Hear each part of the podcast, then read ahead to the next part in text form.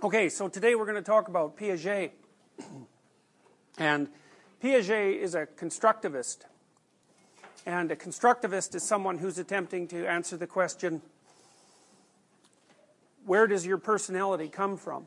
Now, for Piaget, it would be more something like where do your models of the world come from? But his idea of model of the world is so broad that it's perfectly reasonable to use personality as a proxy. So here's one of Piaget's initial propositions. The common postulate of various traditional epistemologies, epistemologies are theories of valid knowledge, is that knowledge is a fact and not a process. And that if our various forms of knowledge are always incomplete and our various sciences still imperfect, that which is acquired is acquired and can therefore be studied statically. Hence the absolute position of the problems, what is knowledge or how are the various types of knowledge possible? Under the converging influence of a series of factors, we are tending more and more today to regard knowledge as a process more than a state. Any being or object that science's attempt to hold fast dissolves once again in the current of development. It is the last analysis of this development and of it alone that we have the right to state it is a fact. What we can and should then seek is the law of this process. He, puts in parentheses. We are well aware, uh, on the other hand, of the fine book by Thomas Kuhn on scientific revolutions. The first aim of genetic epistemology, because that's what he called his field, is therefore, if one can say so, to take psychology seriously and to furnish verifications to any question which each epistemology necessarily raises, yet replacing the generally unsatisfying speculative or implicit psychology with controllable analysis. To know means to act. Human knowledge is essentially active. To know is to transform reality in order to understand how a certain state is brought about. Knowing an object does not mean copying it, it means acting upon it. Knowing reality means constructing systems of transformation that correspond more or less adequately to reality. Knowledge is a system of transformations that becomes progressively adequate. In fact, if all knowledge is always in a state of development and consists in proceeding from one state to a more complete and efficient one, evidently it is a question of knowing this development and analyzing it with the greatest possible accuracy. So here are the sorts of questions that Piaget addressed himself to. They're very fundamental questions. Um, upon what does an individual base his judgments? What are his norms? How is it that these norms are validated? What's the interest of such norms for the philosophy of science in general? And how does the fact that children think differently affect our presumption of fact itself? More problems. How do children conceptualize number and space? and time and speed? How do they understand that objects hidden from view are actually still there? How do they understand that entities that can transform from one place to another are the same entities?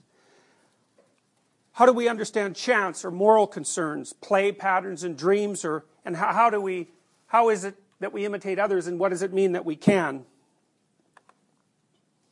Now, here's a definition of constructivism. This is from Piaget as well. Knowledge does not begin in the I, and it does not begin in the object.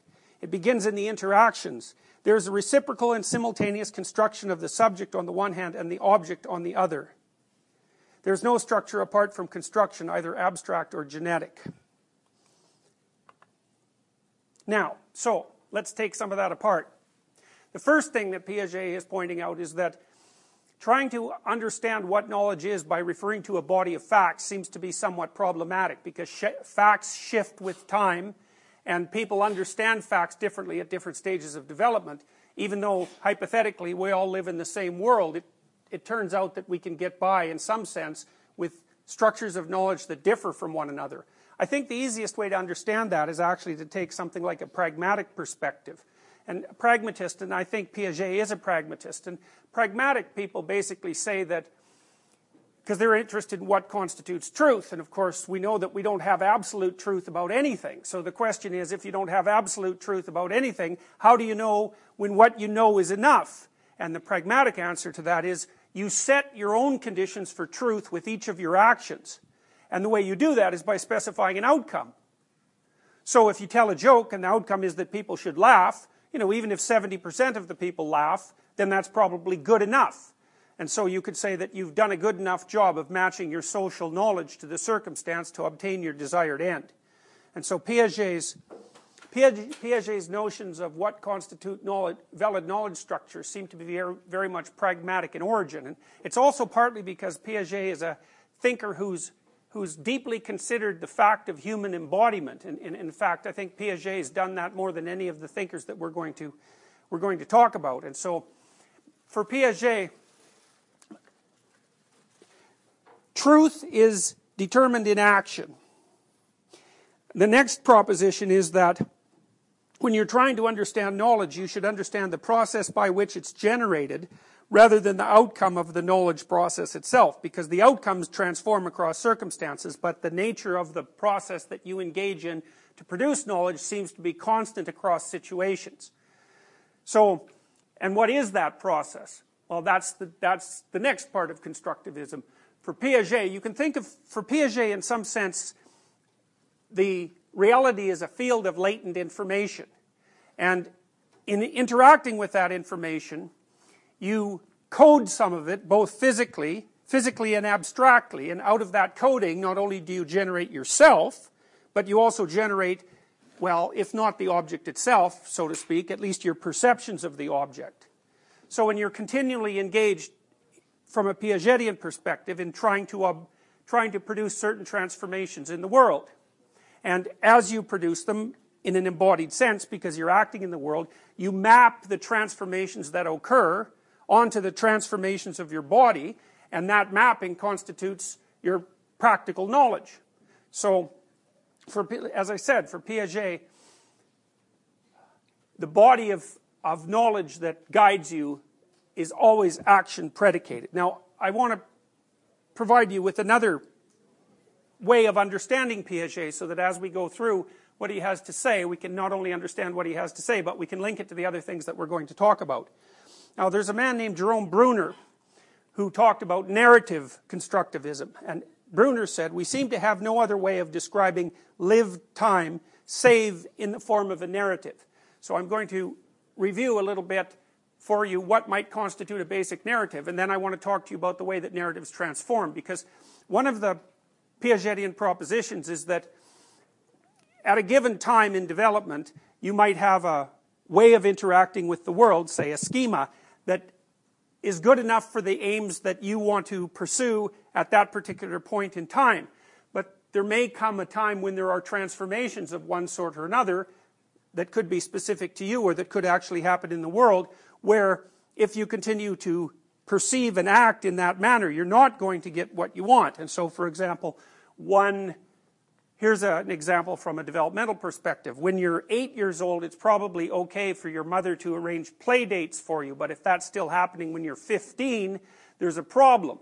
And, and so you, you can see that the manner in which someone interacts with the world, even if it's successful at one point, isn't necessarily successful in the next. And sometimes there are qualitative transformations in the world that mean that the structure that you're looking at the world through has to reconstruct itself to take in more information, and then you have to act out that new body of knowledge. That would be accommodation from a Piagetian point of view. Piaget assumes that there's two things happening when you're interacting with the world. One is that your current body of knowledge is sufficient and all you have to do is add to it in a rather normative way. And if any of you know anything about Thomas Kuhn, that is roughly equivalent to Thomas Kuhn's theory of normal science. So normal science occurs when the body of theory within a given scientific domain is quite sketched out and what people are doing is basically um, mopping up the details. So you might say that uh, right now in personality theory the psychometric big five models are paradigmatic and what people are doing is not so much arguing about whether or not that structure exists but are arguing about something smaller which is what information can you derive from the world if you take as your set of assumptions that those five dimensions exist? And you can see that that's a less comprehensive question than do the five dimensions themselves exist? So assimilation is when you have a notion of how to act in the world so that things happen the way you want them to, and you can just add more to that. And accommodation occurs when instead the, the novelty and the transformations that you've encountered are so large that you have to reconstitute the theory itself in order to progress. So for example, in the, in the example I used where when you're 8 or 9 years old you can have play dates arranged but you can't when you're 15, the reason for that is that you're undergoing a series of maturational changes, a lot of, a lot, and a large number of them are physiological. And so, you have to change the assumptions that you use to deal with the world. And so one of the prime assumptions might be when you're a child that it's okay for one of your parents to serve as a mediator of your social interactions, but by the time you've hit puberty, then all of a sudden that becomes inappropriate, and if you continue to use the same schema, then, well, then you're not well, then you're stuck at a developmental stage that you shouldn't be stuck at. That'd be roughly equivalent to Freud's idea of uh, fixation. It's a, a similar idea. So, we're going to go back to this little schema here, and I'm going to recapitulate the idea that when you're looking at the world, this is a pragmatic frame of reference. It's also a cybernetic frame of reference, and I think it's one of the easiest ways to understand a Piagetian schema or and the beginnings of a schemata. So a schemata is sort of like an arrangement of schemas, and schemas are like tools to deal with the world. And the tool that you're you're using to deal with the world is the tool that gets you what you want when you act it out. So here's some propositions with regards to how those schemas might be formulated. One is is that you're somewhere, that's point A, and the next is you want some transformation in the world to occur. Otherwise you wouldn't be acting, right? So you have some vision of the outcome that you wish to obtain. And then you have a sequence of behaviors at the most fundamental level of analysis. You have a sequence of embodied behaviors that you can apply to the world, and hopefully that produces the transformation that you want. Now, you can take a page from biology and you can say, well, a lot of these schemas or, or brief narratives are embedded in biological systems. So, for example, if you're hungry, then that's going to set up a particular schema. And if you're thirsty, that's going to set up a particular schema and so on. But human beings are capable of high levels of abstraction so that instead of pursuing direct biological goals, we can perform operations that are in some way conceptually linked to the fulfillment of biological goals in a social environment across large spans of time which is a much more complicated question, you know, because I might say, well, why are you guys sitting here? what does that have to do with biological necessity? And the answer is, well, in some sense, it's rather tenuous in that it's multiple stages removed from absolute necessity. But your hypothesis is instead of foraging around in the frozen ground for nuts, it might be better to adopt a career because that'll solve all of your biological problems simultaneously. And so, again, I'm going to repeat that. So, the animal's problem is how to fulfill a motivational state, we'll say. Your problem is how to fulfill multiple motivational states in a social environment that's composed of many other people doing the same thing in the short term, the medium term, and the long term. And you want to come up with a solution that will satisfy all those constraints simultaneously. Now, Piaget would regard a, a solution like that as an equilibrated state. An equilibrated state is a, is a solution that um, isn't producing anomalies or novelties when it's enacted in the world. And so it's important to understand this because it forms part of the Piagetian uh, theory of morality. Now, Piaget, he was a kind of a strange guy. He was a childhood prodigy. Um, he was studying animals in depth when he was a small child. He published his first scientific paper when he was 10, which was on the behavior of mollusks. And the next year, he was offered the curatorship of a museum in Switzerland. But his parents, given his developmental stage, had to tell the people who wanted him to take over the curatorship that he was only 11 and that it probably wouldn't be appropriate. Now, when Piaget was an adolescent, he went through uh, what you might describe as a messianic crisis. He actually regarded messianism, messianism as a developmental stage that often characteristic, characterized late adolescence. And so at that stage, people are concerned with the relationship between their individual lives and the broader social community. And when he was in that messianistic stage and very much concerned about morality, he was also suffering from the tension between scientific and religious points of view. And one of the things that he wanted to do as an adult was to reconcile values with science, or broad, more broadly speaking, religion with science, but we'll stick to values and morality with science. And I think he got farther along on that than anyone else has, and the equilibrated state is one of his most intelligent propositions. So an equilibrated state would be something like, it could be two things. It could be you in a happy family, and it could be the happy family. It depends on your level of analysis. But you in a happy family are going to be equilibrated because, assuming that you're as happy as the rest of the family, what that means is that you found a mode of operation that simultaneously works for you and for your family.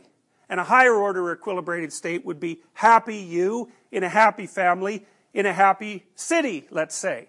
And so there are multiple levels of potential equilibration. And Piaget's, one of Piaget's fundamental claims was that an equilibrated state was preferable, so there's a value judgment there, to a disequilibrated state, and the reason for that was that it took less energy per unit of work to maintain an equilibrated state. So think about it this way. So there's family A and there's family B, and they're competing in a, in a local environment. And family B is very disharmonious.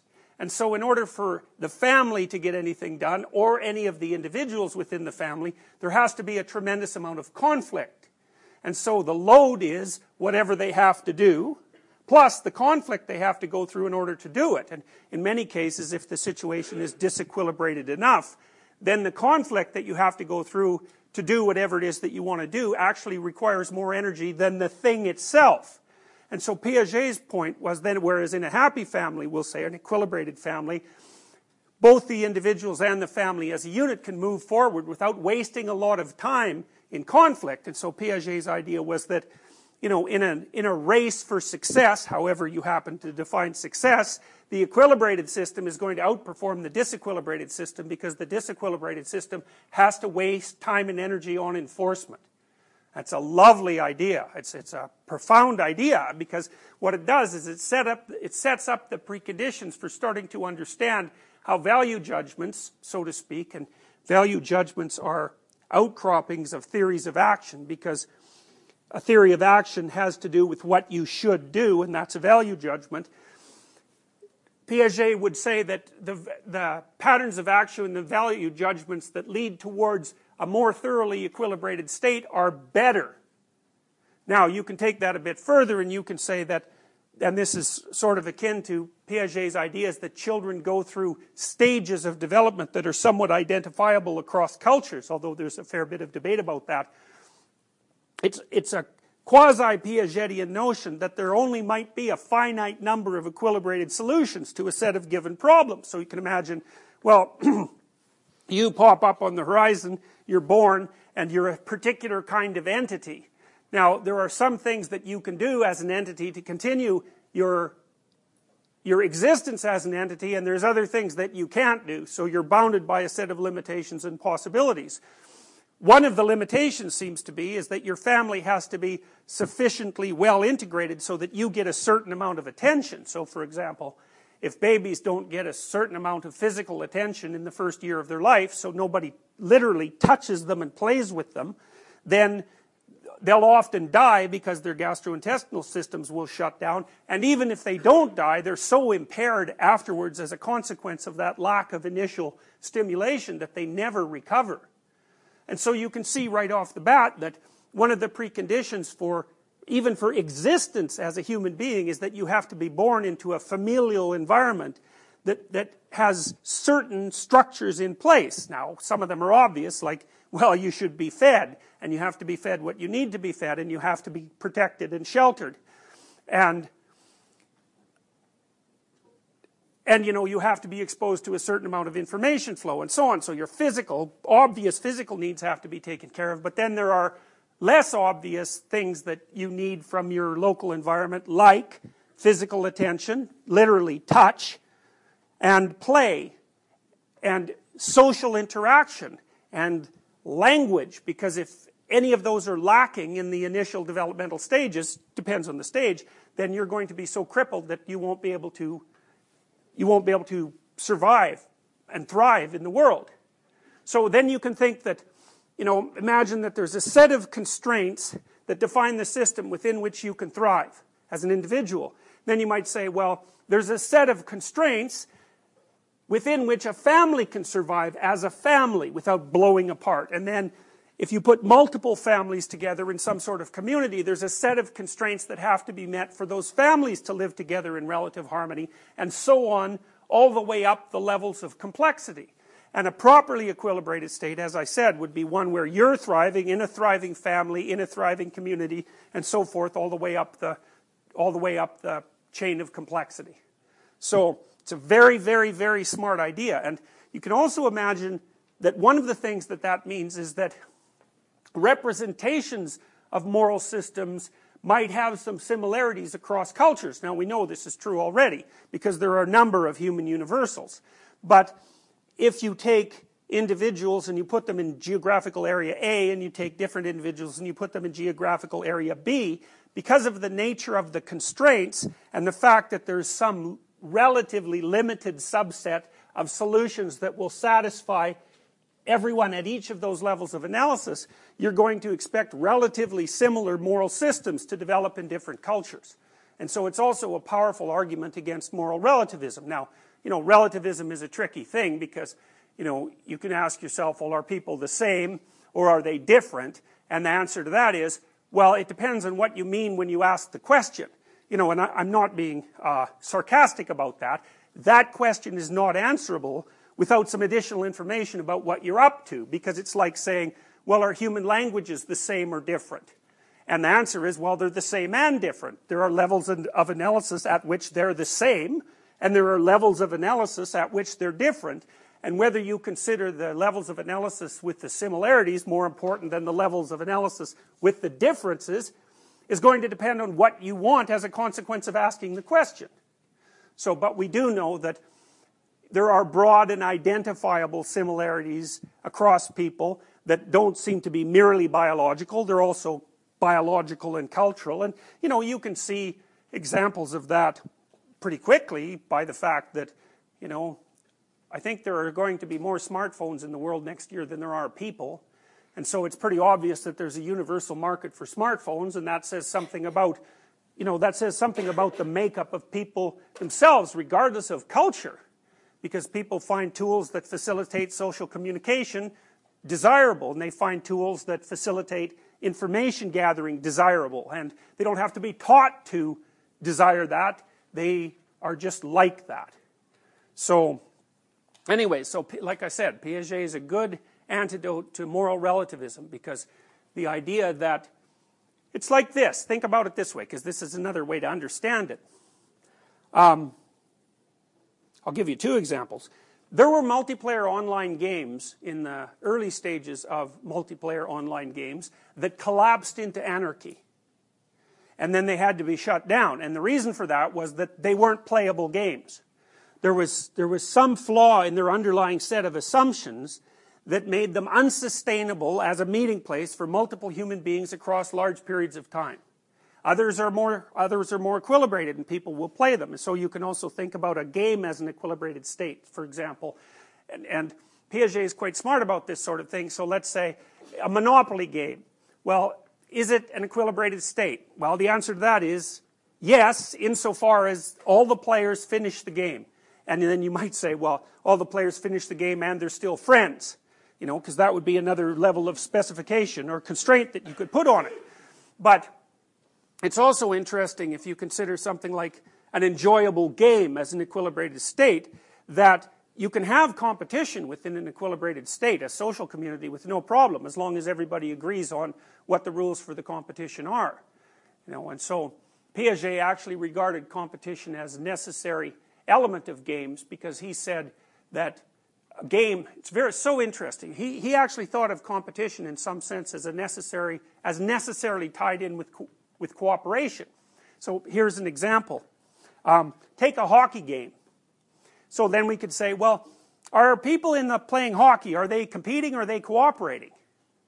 And the answer to that is, well, it's pretty hard to distinguish because all the players within a given team are cooperating insofar as they're a given team. And what that means is that each player is trying to climb the hierarchy of competence within the team, but at the same time, maximizing the probability that the team will be successful across multiple games. And so that means that there's a set of constraints around how that player has to interact with his teammates right? He has to work in a manner that enables the development of his teammates because otherwise it's a it's like a psychopathic strategy. It's a bad long-term strategy. And then you might say okay fine fine. People are cooperating within the team but what about between teams? And then the answer to that is well, they're cooperating insofar as they follow the rules, you know, and that they don't bring a basketball to the hockey game or a, a set, a chess set to the hockey game because obviously you can't play chess and hockey at the same time. And so everybody's agreed to act out a certain set of behavioral constraints, and insofar as they're doing that, that's a cooperative, that's a cooperative maneuver. So that's pretty, that's pretty interesting too.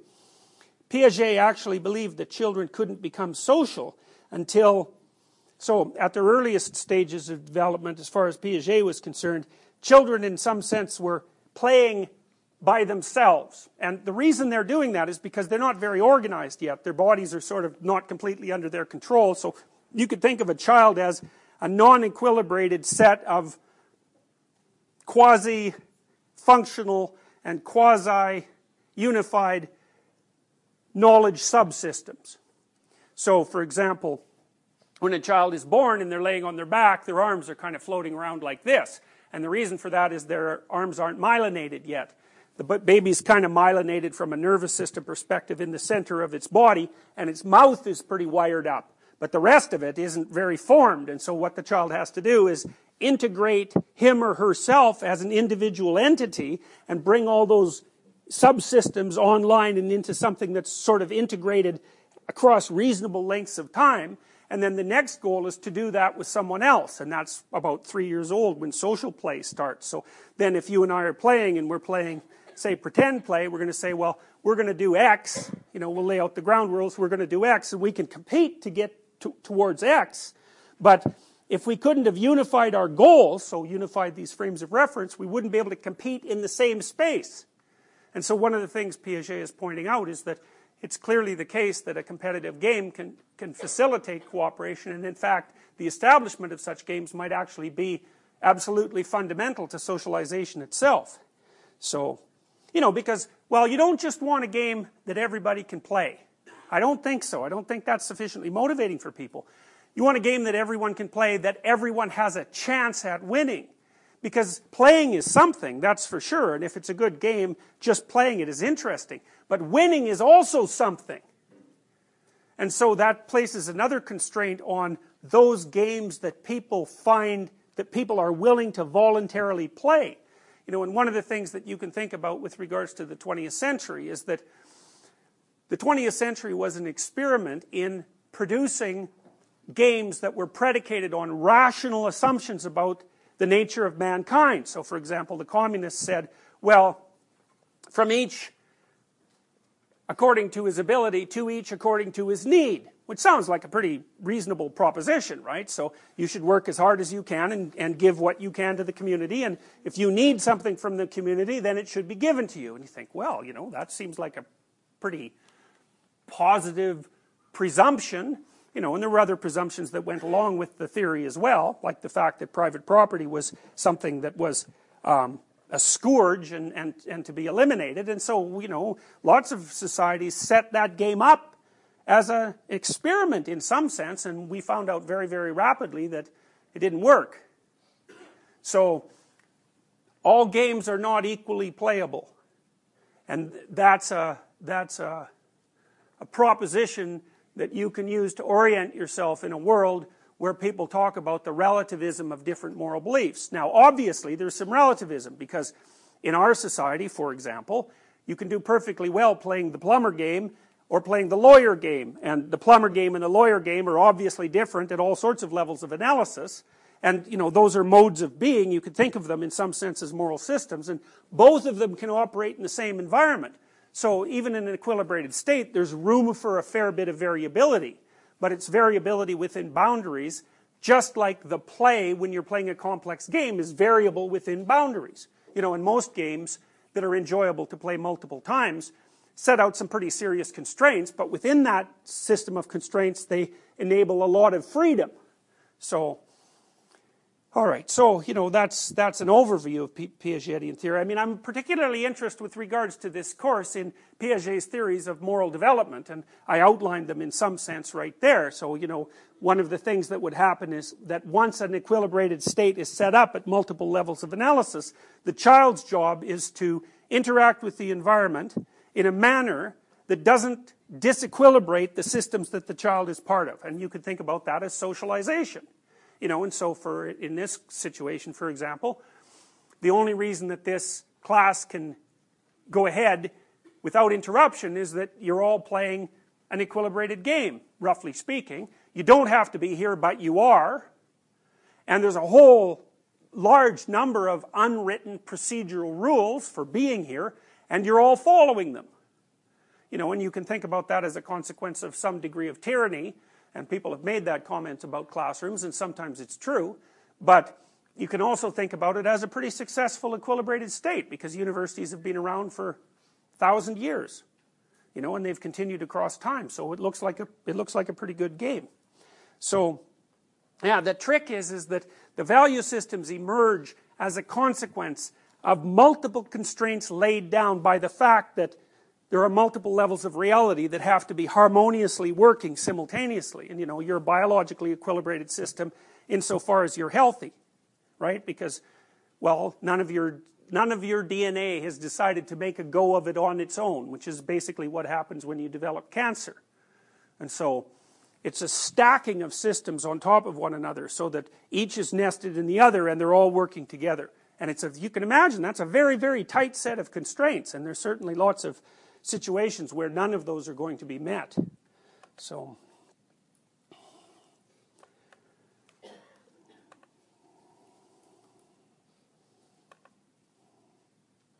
what's your motivation for learning? This fits very well into cybernetic models of, of learning as well. Well, you're motivated to learn when what you do doesn't produce what you want it to, to do. So that's another, um, that's another description of pragmatism fundamentally. So remember, this is an action-oriented theory. You're specifying the outcome and then you're acting on the world in order to bring it about. And if it doesn't work, then you have to re-examine your assumptions. And then, or, it's funny, you have to re-examine your assumptions, which would be part of accommodation because you'd be shifting around the assumptions of the theory within which you're operating. But you're also going to be assimilating new information too. So for example, you know, if you, maybe you're 15 or 16 and you've tried to establish a relationship with someone that you have a romantic interest in and that's failed multiple times. Well, the first thing is, it's obvious that you're, the set of assumptions that you're bringing to bear on the situation are, are inaccurate. And you might say, well, what's the evidence that they're inaccurate? And the answer is, well, you aren't engaging in any romantic relationships, and that's the whole point of the theories. So they're inaccurate insofar as they're not producing the desired outcome.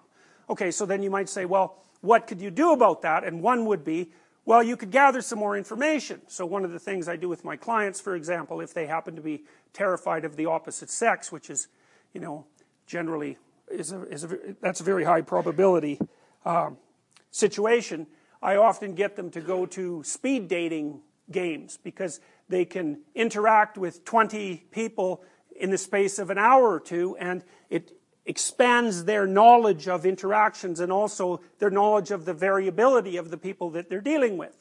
And so it's, it's a form of exposure. So you could say, if you're using the old kind of habituation theory, you could say, well, they're just getting accustomed to the situation. But that's rubbish. That isn't what they're doing at all.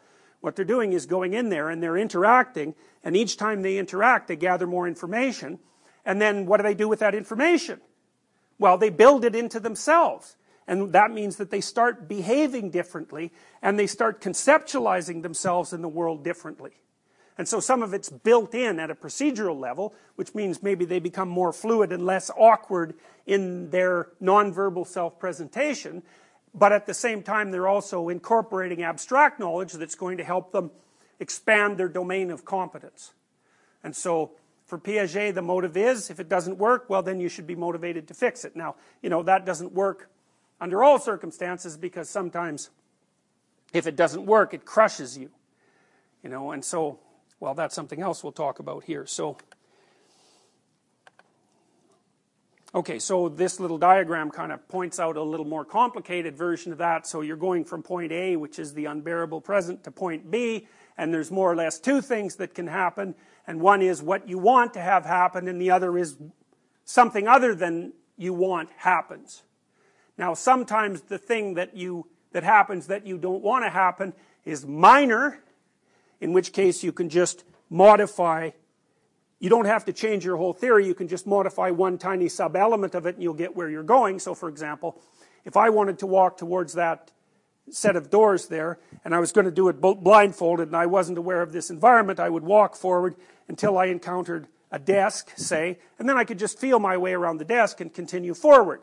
So I wouldn't have to disrupt the whole plan, I would just have to alter micro elements of it.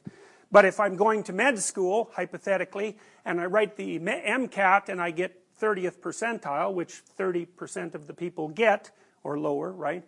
Then you're not going to medical school. And so that requires a radical revamping of the of the system that you're using to schematize your world. And you know, you might say, well, that would be motivating to that would motivate you to see what you did wrong and to change it so you could go to medical school, but sometimes it's just hopeless what you do. This is a radical act of accommodation is you do something else. You know, and you might go through an intervening period of tremendous chaos. Well, everything has fallen apart into its subsidiary elements, and you have no idea how to unify that once again into equilibrated state. So, so the diagram here shows you point A and point B. It says when you're going to point A, then what you want can happen, and that's great because you move forward, plus you validate the whole theory. Or you can move forward in something that you don't unexpect don't expect happens, and you don't understand it, and that stops you, and if it's bad enough, it invalidates the whole theory. Now you might ask, well what's the difference between a small disruption and a large disruption? And that's a very complicated thing to figure out. But, and it took me a long time to figure this out, I would say it probably took 20 years, is that you could imagine that each of your, your schema, your systems of adaptation work in a given area and across a, a variety of circumstances.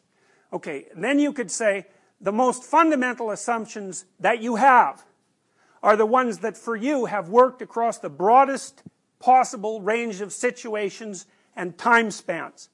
So they work when you're alone, they work with when you're with other people, they work in the short term, and they work in the long term. If you disrupt a schema that's a schema that has oriented you across wide swaths of time and space, then that's really going to dysregulate you emotionally. Whereas if you disrupt a schema that's only locally operating, like the table example that I gave you, well, it doesn't spread much. It's, you can make a minor adjustment that's only relevant to this time and place. It'll produce a little burst of emotion, sometimes even positive emotion, because you just get curious about it instead of frightened. So, and I'll, I can, I'll show you as we proceed a little more formal way of schematizing that. Because when you're reading Piaget, you might ask, well, at what point does assimilation become accommodation? And the answer that I just provided, which I hope is reasonably comprehensible, is, is the best I can provide. Here's a more concrete way of looking at it. You're a pre-med student, or let's do pre-law, because let's pick on the pre-law students instead. You're a pre-law student. So you can imagine that there's assumptions that go into that. Think about them all. Um, you're reasonably intelligent. You're reasonably verbally intelligent. You're, you're going to do well on the LSAT. Uh, there's going to be a career as a lawyer waiting for you if you do well. Um, being a lawyer is a perfectly valid way of being in the world from a moral and practical perspective. Being a lawyer is better than any other way of being in the world, because other, for you anyways, because otherwise why, why wouldn't you pick that? Okay, so those are pretty fundamental assumptions, and then you can think, well, how much of your schema do they underlie? Well, your judgment about your intelligence, and let's say also your relative ability, because you know, ability isn't only intelligence. That's a big one, right? You bring that with you pretty much wherever you go. There may be some domains where you think, well, I'm not as smart as I could be there, but it's usually quite a general assumption. And so let's say you write the LSAT and you just bomb out. It's like, looks like you're not as smart as you thought you were. And so then what do you do about that? Well, it's rough because you not only do you have to reconstitute your vision of the future, but you have to reconstitute your vision of the present and the past. All those times that you thought you were so smart, turns out you weren't. So you, you can see that that's because those, those presuppositions are so fundamental that disrupting them is going to produce a, a fair degree of negative emotion. So, and you can tell from, from this diagram, you imagine that when you're moving forward from point A to point B, there are there are obstacles that you can encounter that you know of and you can just put a detour in place, or there are obstacles that emerge that you have no idea how to conceptualize whatsoever. That often happens to people if they develop the symptoms of a very serious disease, or if someone they love develops the, the symptoms of a very serious disease. Because not only are you not going where you thought you were with the person that you thought you were going, but you don't know what's going to happen in the interim, so it's very, very difficult to accommodate to that. And so one of the things I think that Piaget missed, at least to some degree, is that there's often catastrophic discontinuities in the stage progression.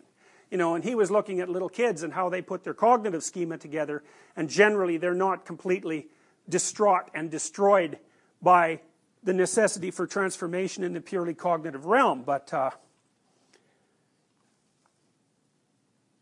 well, I told you, I think I told you my nephew's dream about the dragon. Did I tell you that? Yeah, okay, so he was going through a stage transition at that point because, well, there were two things happening. One was that he was going off to kindergarten, that's a big deal, and then there was some instability in his family. And so he had to figure out how to cope with both of those, and one of the ways of coping was to become more of an individual. And his dream, first of all, laid out for him the problem, the problem was, there were problems. Those are all the little bitey things that were jumping up on him. They're problems. But that's not the problem. The problem is, is that the problems keep coming. So not only are there problems, but there's an indefinite number of them, and there's something that generates them. It's like the Hydra. You remember the Hydra in ancient mythology? It's got seven heads. You cut off one head, seven more heads grow. It's like that's life.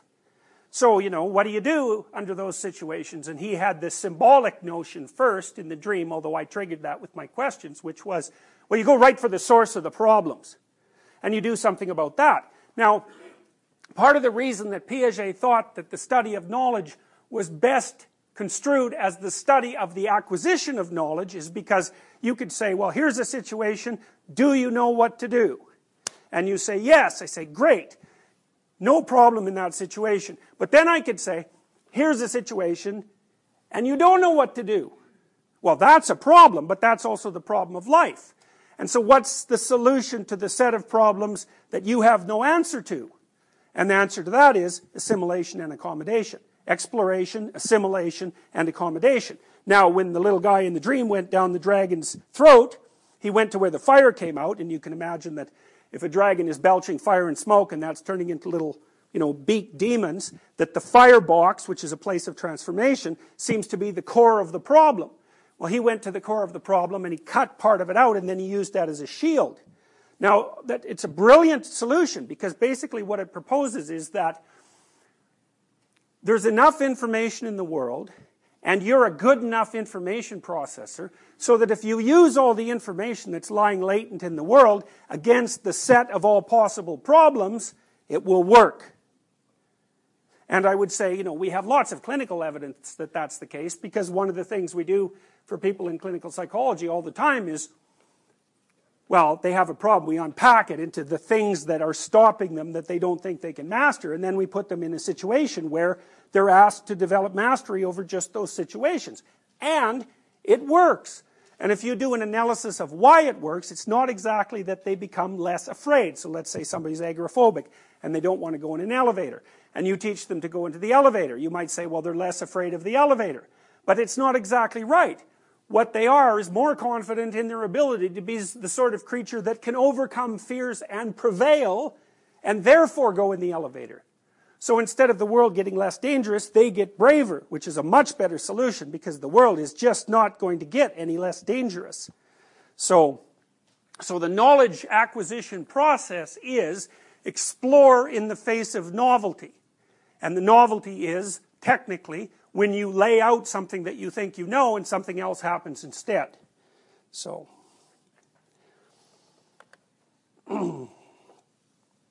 This is a set of ideas that's in keeping with, with uh, Piaget's pragmatic viewpoint because, uh, let's see, sorry about that. So, you might say, well, if you're, if you're, if you're basing your theory of knowledge on action, what are the elements of that theory of knowledge? Because they're not exactly objects, because objects are something that sort of exist outside the realm of what you're going to do with them, at least in principle. One of the presuppositions of science is that the object exists independently of its value. But if your cognitive schema are more or less action predicated, then that isn't exactly how the world manifests itself to you, not as an objective reality. And here's a way of looking at it. You're going from point A to point B. And what do you see? Well, you can look at it in different ways. Uh, these are ideas that are taking, taken from uh, an ecological approach to visual perception, which was written by J.J. Gibson, who's, who has constructivist elements in his thinking. So he would say that when you, when you look at the world, what you see are things that will facilitate your movement forward. Roughly speaking, those are tools although he would have called them affordances. It's a kind of a broader category, but no one knows what affordances mean, so I'm going to use tools. And the later scientists like Jeffrey Gray pointed out that if you see something that facilitates movement forward, that produces positive emotion. So for example, if I want to go up to that exit sign and I see that pathway clear as it is now, that's going to produce a little approach activation in me and make me feel good. Whereas if people have put six or seven pack sacks in the way, and I look at that, that's going to produce a bit of negative emotion right away because the other thing that you see in the world are obstacles. Tools, facilitators, affordances, depending on how you look at it, and obstacles. And you manifest positive emotion to the tools and negative emotion to the obstacles. And then there's another class which is things that you don't know, things you don't things you aren't able to classify as tools or obstacles, but that aren't irrelevant. And that's a, the class of unexpected things. Now, along with tools and obstacles, there's another rule, which is you ignore almost everything, right? You ignore almost everything. So most things have no value at all. And the value is actually dependent to some degree on the schema that you lay on the situation. So, all right. So,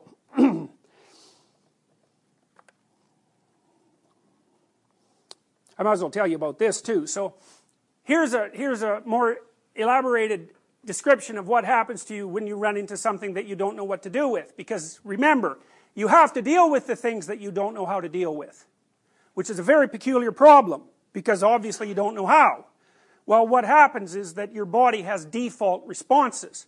And one of the default responses is that you freeze, because you tend to respond to anything that's unexpected as if it has a predatory impulse, you know, so you're back on the veldt, you know, six million years ago and you hear something rustling in the bushes, it's probably a, or in the grass, it's probably a pretty good idea to freeze because perhaps it's a predator and you don't want to attract its attention. So one of the things that your body does to things you don't expect is to treat them as if they're predatory and you as if you're prey.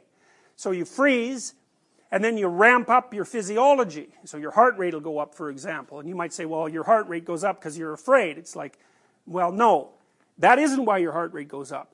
Your heart rate goes up so that your heart pumps blood to your muscles. And when you're afraid, you want to have blood pumped to your muscles because you want to use the damn things for running away or fighting if you have to. And so, that's why, for example, if you do psychophysiological experiments, you can't just assume that raised heart rate means fear because it might mean excitement or any number of other things. What it really means is that you're preparing to act. Well, and so how do you prepare to act if you don't know what to do? And the answer is you pretty much prepare to do anything. And that's really hard on you. And if you stay in the if you stay in the mode of preparing to do anything, for a long period of time, then you age. And you're more likely to become diabetic, and you're more likely to become obese, and you're more likely to get cancer and infectious diseases, and so on and so forth, because, well, partly because your body suppresses your immune system while you're in the state of not knowing what to do next, because, you know, if, if you have to fight with a tiger in the next five minutes, it doesn't really matter if you're going to die of smallpox in a year. So your body just shuts off everything that isn't useful. So, and you might think about that as stress. And that's a pretty good way of thinking about stress. And then you might assimilate that to dominance hierarchies, and here's how you could do it. At the top of the dominance hierarchy, everything you do works. That's why you're at the top of the dominance hierarchy.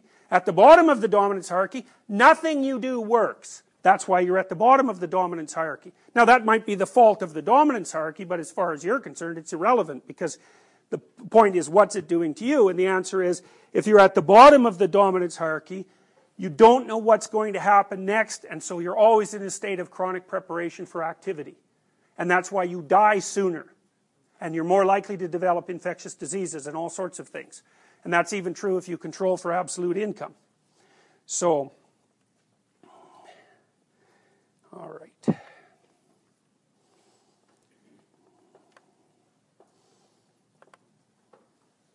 So that's kind of what this diagram indicates. So this is a, this is similar to the initiation rituals that we talked about before. If you're in a schema and something comes along and knocks out one of the presuppositions, so what you're doing doesn't work, then you're going to fall into an intermediate period of chaos, and the chaos is going to be proportionate to the importance of the proposition that, that was disrupted, and the importance is going to be proportionate to how much you use that axiom across multiple situations. So, you know, I can give you a scientific example. You may remember, perhaps not, a couple of years ago, there was a report from someone in Europe that they had managed faster than light communication. Now, the right response to that was no way, because that means the most fundamental physical theory we have that's passed like 50,000 other tests is wrong. So when they say, well, extraordinary claims require extraordinary evidence. But had it been true, it would have been earth shattering because it would mean that the physical theory that physicists use not only to ramp up their career but to actually deal with the world had a fundamental axiomatic error. You know, and it turned out that there was something wrong with their measurements, which is you know, one of the problems when something unexpected occurs, right? You don't know if it's some damn trivial thing because you haven't calibrated a machine properly, or whether you've just discovered, you know, a new part of the secret to the universe. So, generally, you should assume that you've calibrated your machine improperly. And I should also tell you something about something that's akin to that from with regards to a self-protective mode of reconstructing your schema. So, one of the things that happens to depressed people is something like this. So maybe they go out and, you know, they try to have a conversation with someone in a coffee shop and, you know, maybe that person's having a horrible day or maybe, you know, they're very disagreeable and extroverted, which makes them kind of narcissistic. And so they're rude. And the depressed person thinks, um, I can't talk to people it's bad people that can't, bad useless people can't talk to people. I'm a bad useless person. I've always been a bad useless person, and as far as I can tell, I'm going to be a bad useless person as far as I can see into the future. Well, you could say, well, what's wrong with that? Because it's true, maybe it's true. Maybe the reason the person won't talk to you is because, like, you're just wrong in a million different ways. But let's not jump to conclusions. So the rule there, the mental hygiene rule, is pick the simplest possible explanation, and until you disprove that, accept it. And one of them would be, well, you know, that person's probably not having such a good day. Or maybe that person's not having such a good day. You know, or maybe if I smiled at them a little more brightly and somewhat less pathologically, they would have talked to me. You know, so it's, it's important to remember when you make mistakes in your life don't start out with generic high-level criticisms. You know, it's a pathway to self-destruction. Assume minor alterable changes until proven until it's proven otherwise. So, anyways, it's a big problem because it's not that easy to figure out why, where the mistake is when you make a mistake that stops you from getting what you want. Yes. Yes, it is. It's the Occam's razor on the value on the value side of the equation. Assume a small error. Assume a small repairable error. And then if that doesn't work out, then assume a slightly large repairable error. And I'll show you a schema for understanding that in a minute that's akin to Piaget's construction of the world from the bottom up. So let me show you that here. This is a very helpful diagram, I think, if I can find it.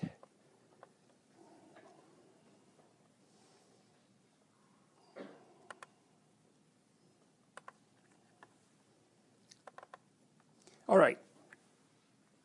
we're going to go at this a couple of different ways. So look at the top diagram. It's a hierarchy. Alright so you might say what does it mean to be a good person?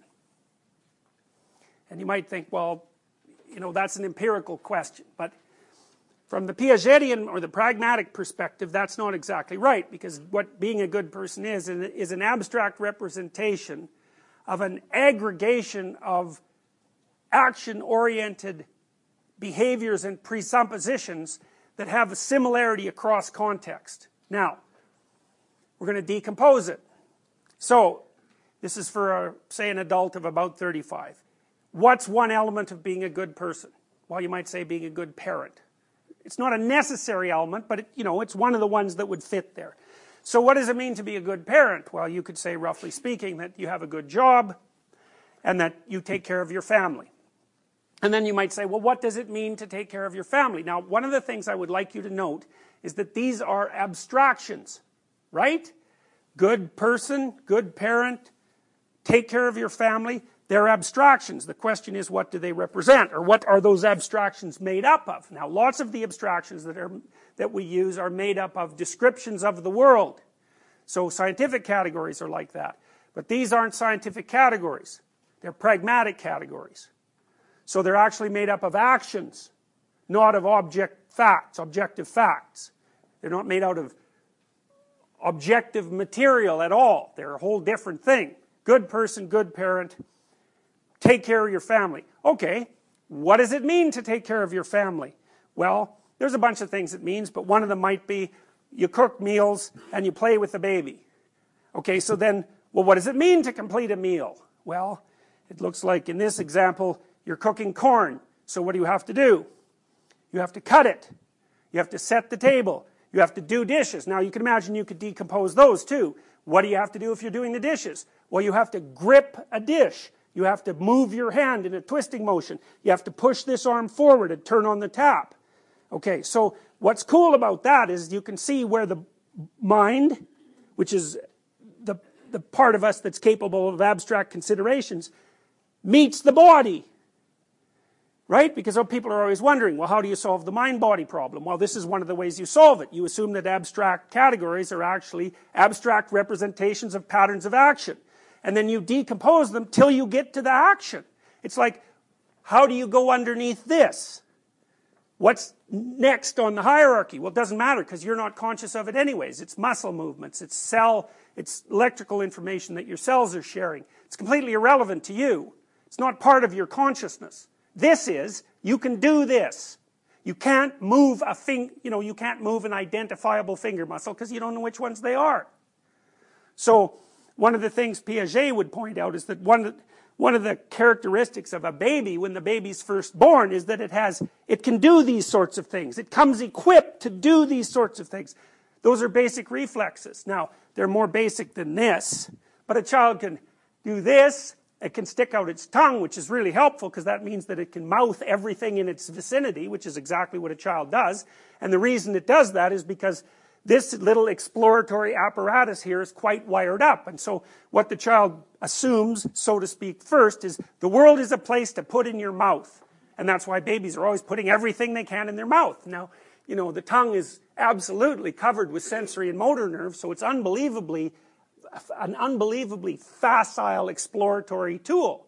And so the child starts to extract out information about the world by using its its oral reflexes to a large degree to begin with. Now it can also move its eyes although it's not really quite so good about that. And you know because its eyes cross a fair bit. It takes a while to get both of them coordinated. You know and it can hear things and so on. It's got a sense of touch so. But it's equipped to start operating on the world at the highest resolution level of analysis. So we could say think about it this way.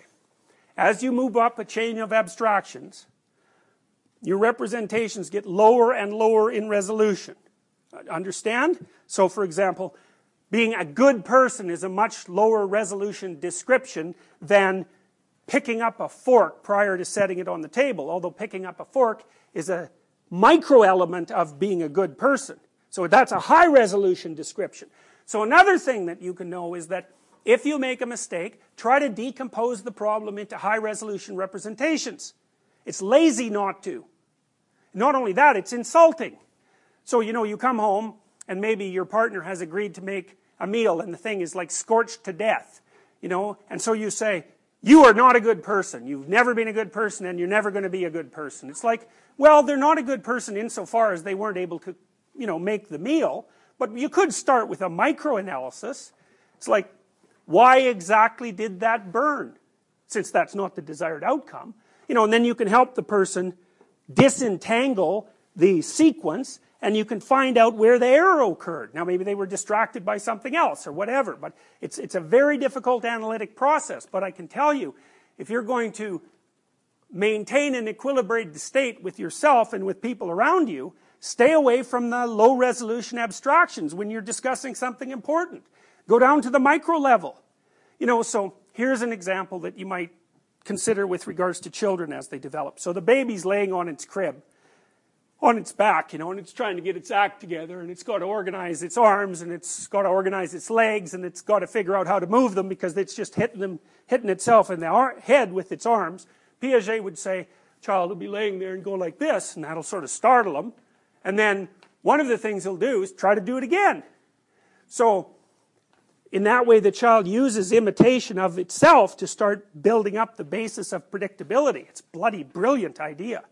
You know, so so that's part of the groundwork that the child lays to start understanding the world. It's going to be putting things in its mouth, and then it's going to notice similarities between the way something feels and how it feels when it's in the mouth, and it's going to notice that this motion is good for grabbing bottles, but it's also good for grabbing like teddy bears, so maybe teddy bears and bottles are in the same category to begin with, and the category is things you can grab and bring close to you, you know, which is a perfectly reasonable category, though it's not an objective category.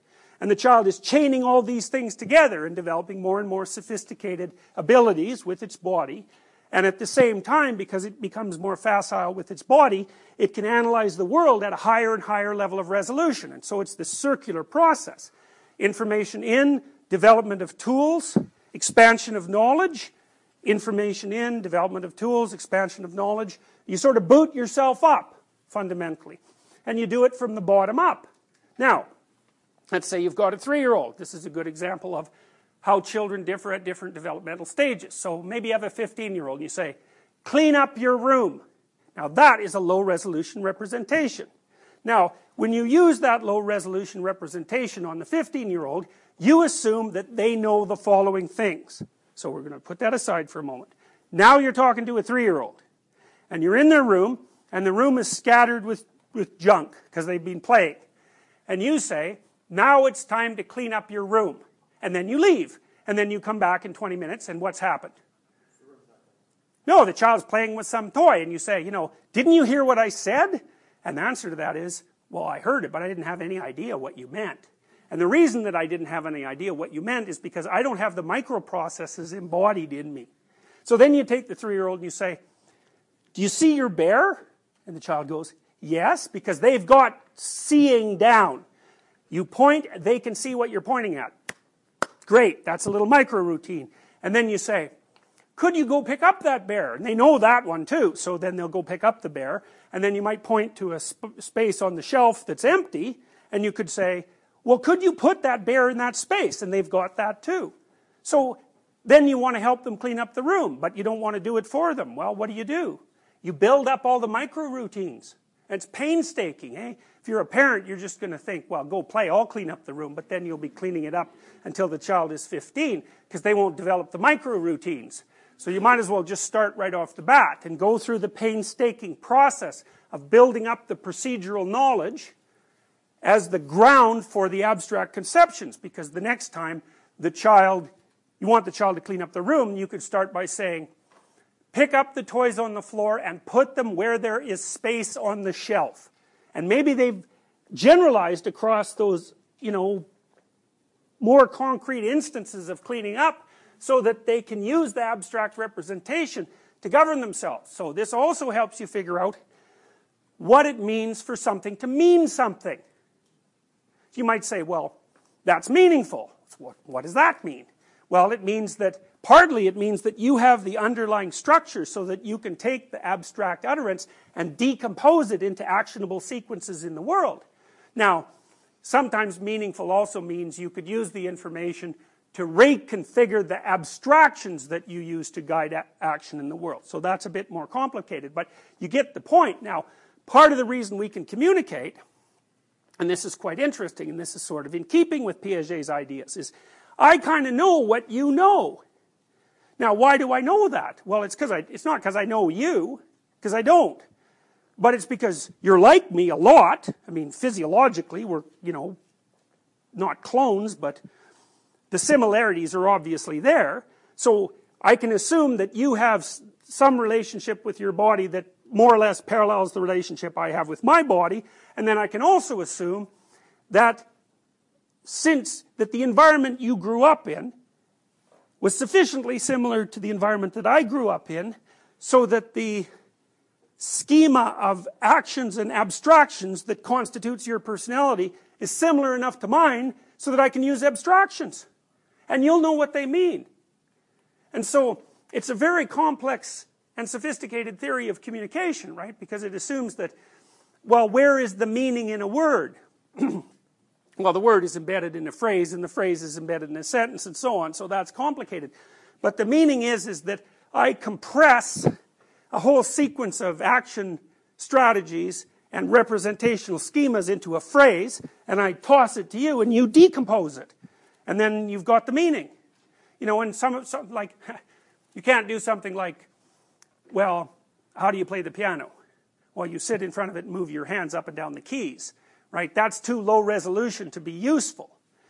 But, especially if I know that you don't know how to play the piano, but if, if I can assume sufficient shared experience and shared biological commonality, then I can use high level abstractions and we can exchange information.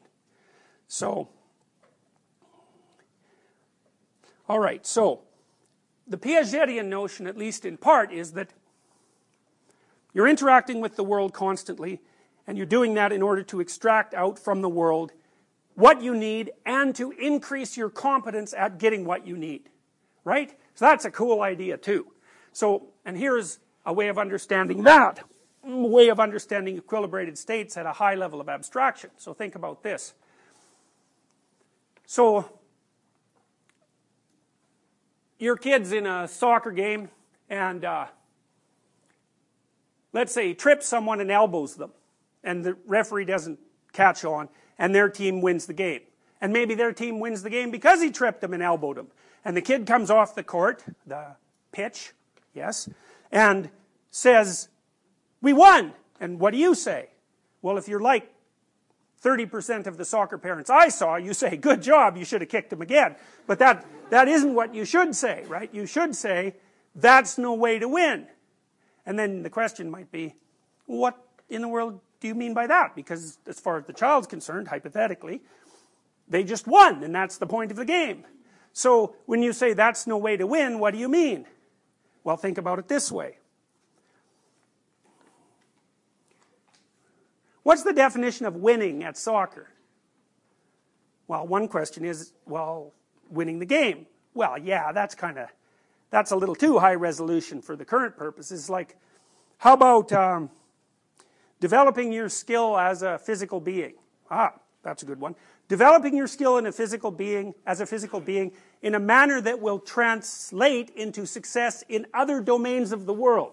Ha! That's even better. You get to be well developed physically and it works more places.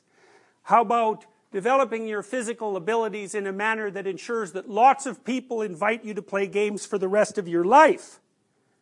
That's a really good deal. And so when you say, well, it doesn't matter whether you win or lose, it matters how you play the game, what you're saying is, the proper equilibrated state is not victory within a game, it's the ability to play many games and to extract out value from each instance of playing. And then you win across huge swaths of time instead of sacrificing that to some trivial local victory. And that's another example of how morality emerges from the bottom up, from the games that people play. So there's actions and then there's the integration of actions and schema within yourself as an individual. then you kind of got your act together as a two to four year old. And you better have your act together by the time you're four, enough so that other children will play with you, because otherwise you're basically screwed for life. You cannot be fixed after that. And there's endless amounts of evidence showing that. So, you kind of got yourself together by the time you're two to four, enough so that other people can tolerate you. And then you start playing games with them, and the games are cooperative and competitive. And if you're good at playing, which means you're fair across multiple instances of the game, then you'll have lots of friends and you'll be able to play with them. And then you'll have a whole network of games, which is all the games you play with all your friends in all the different circumstances, and then you're going to learn how to be a good player across all those games. And hopefully, the environment that constitutes the shared elements of that set of games is similar to the adult environment that constitutes a whole set of things that you'll do when you're an adult, and that'll mean that you're socialized enough to start to develop some autonomy and individuality and independence. And that's all emerging from the bottom up. It's not a top down, it's not instantiated from the top down, it's a natural progression of moral systematizing in society as a whole, and also a natural progression of your adaptation to that system as you mature.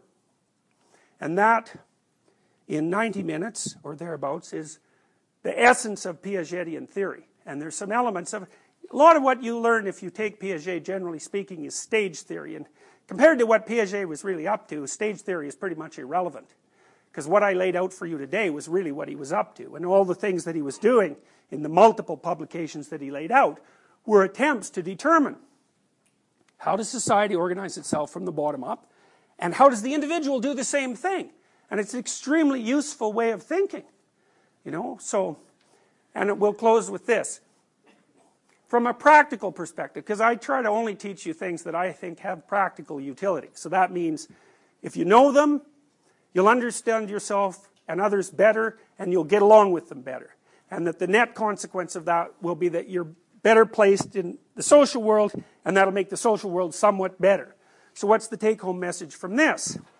Well, one is the most important one, I think, is don't use high level negative abstractions to characterize your behavior or that of others.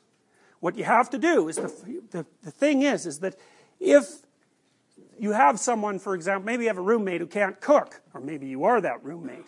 It's like, in order to help someone like that, you have to decompose the process until you hit the level at which they're competent.